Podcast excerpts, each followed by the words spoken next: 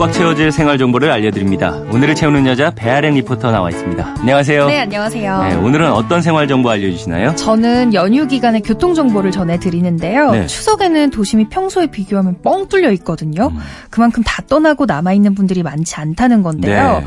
길에 나가보면 웬만한 가게들도 문도 다 영업을 안 해서 열려있는 식당 찾기도 힘들더라고요. 그렇겠네요. 근데 식당은 문제 없어요. 이럴 때 아프기라도 하면 진짜 음. 큰일이죠. 네. 특히 아이가 아프면 더 허둥지둥 하잖아요. 음. 어떤 병원이 열린지도 모르겠고 어디로 가야 할지도 몰라서 당황하기 마련인데요. 맞습니다. 그래서 각 시도에서는 이런 응급 상황에 대비하기 위해서 응급 의료기관과 지킴이 약국을 운영합니다. 네. 그래서 오늘은 이번 긴 추석 동안 이렇게 긴급한 상황이 발생했을 때 어떻게 대처해야 할지 또 어떤 안내를 받을 수 있을지 알려드리려고 해요. 어, 좋네요. 이 추석 때 맛있는 음식 많아가지고 네. 좀 과하게 먹고 탈나는 경우도 많더라고요.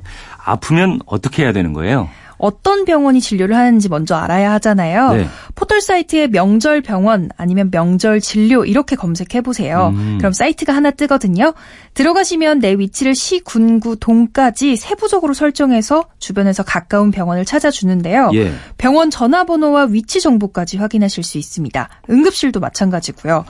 근데 응급실은 비용이 살짝 부담되기도 하잖아요. 예. 아이가 아픈데 큰 병이 아니라면 달빛 어린이 병원도 괜찮아요. 밤 12시까지 진료하고요. 대기 시간을 줄일 수 있으면서 전문적인 소아 진료도 받을 수 있거든요. 네. 마찬가지로 내 지역 설정에서 확인해 보시면 되고요. 또 굳이 병원 가지 않아도 약으로 치료할 수 있는 경우도 있는데요. 약국에 대한 정보도 나와 있어요. 그럴 때 도움 받으시면 될 것 같고요. 사이트뿐만 아니라 스마트폰 응급 의료 정보 제공 어플을 통해서도 확인하실 수 있습니다. 검색은 9월 22일부터 가능하고요. 네. 달빛 어린이병원 그리고 약국에 대한 정보도 검색하면 되고요. 네. 어, 연휴 기간 동안에 또 스팸 문자 같은 스미싱 피해 조심해야 된다고요? 네, 저도 주의하라는 안내 메시지 얼마 전에 받았는데요. 항상 연휴 전후로 해서 유독 더 많다고 해요. 수법이 더 교묘해졌는데요. 네. 오승훈 아나운서도 혹시라도 이런 문자 오진 않았는지 한번 확인해 보세요.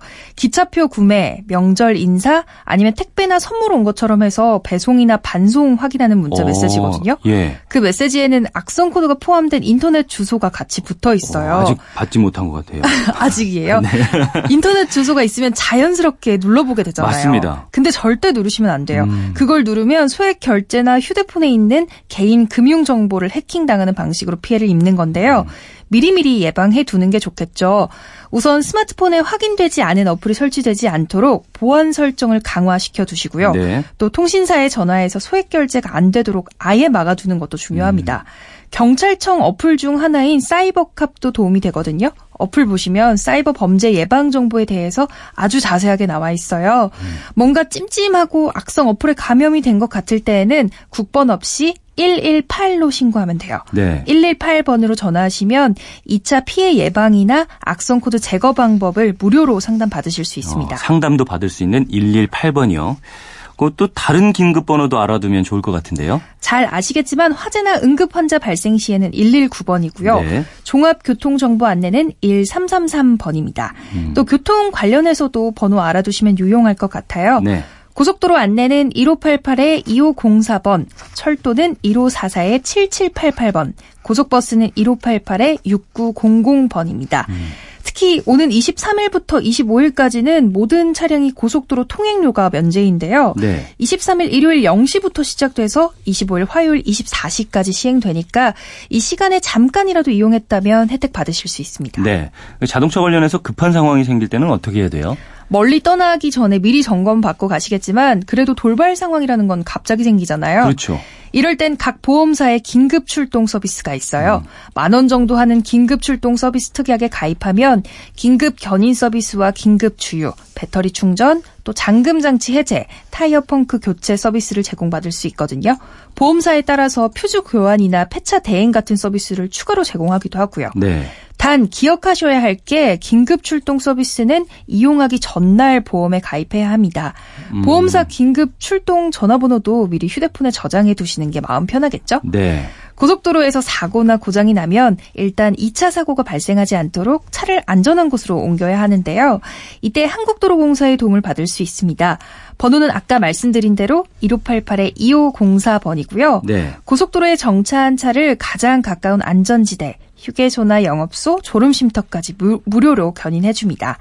또 이번 추석 동안 교통안전공단에서는 자동차 무상 점검 서비스를 제공하는데요. 오전 9시부터 오후 6시까지 한국교통안전공단 자동차 검사소를 방문하시면 되고요. 네.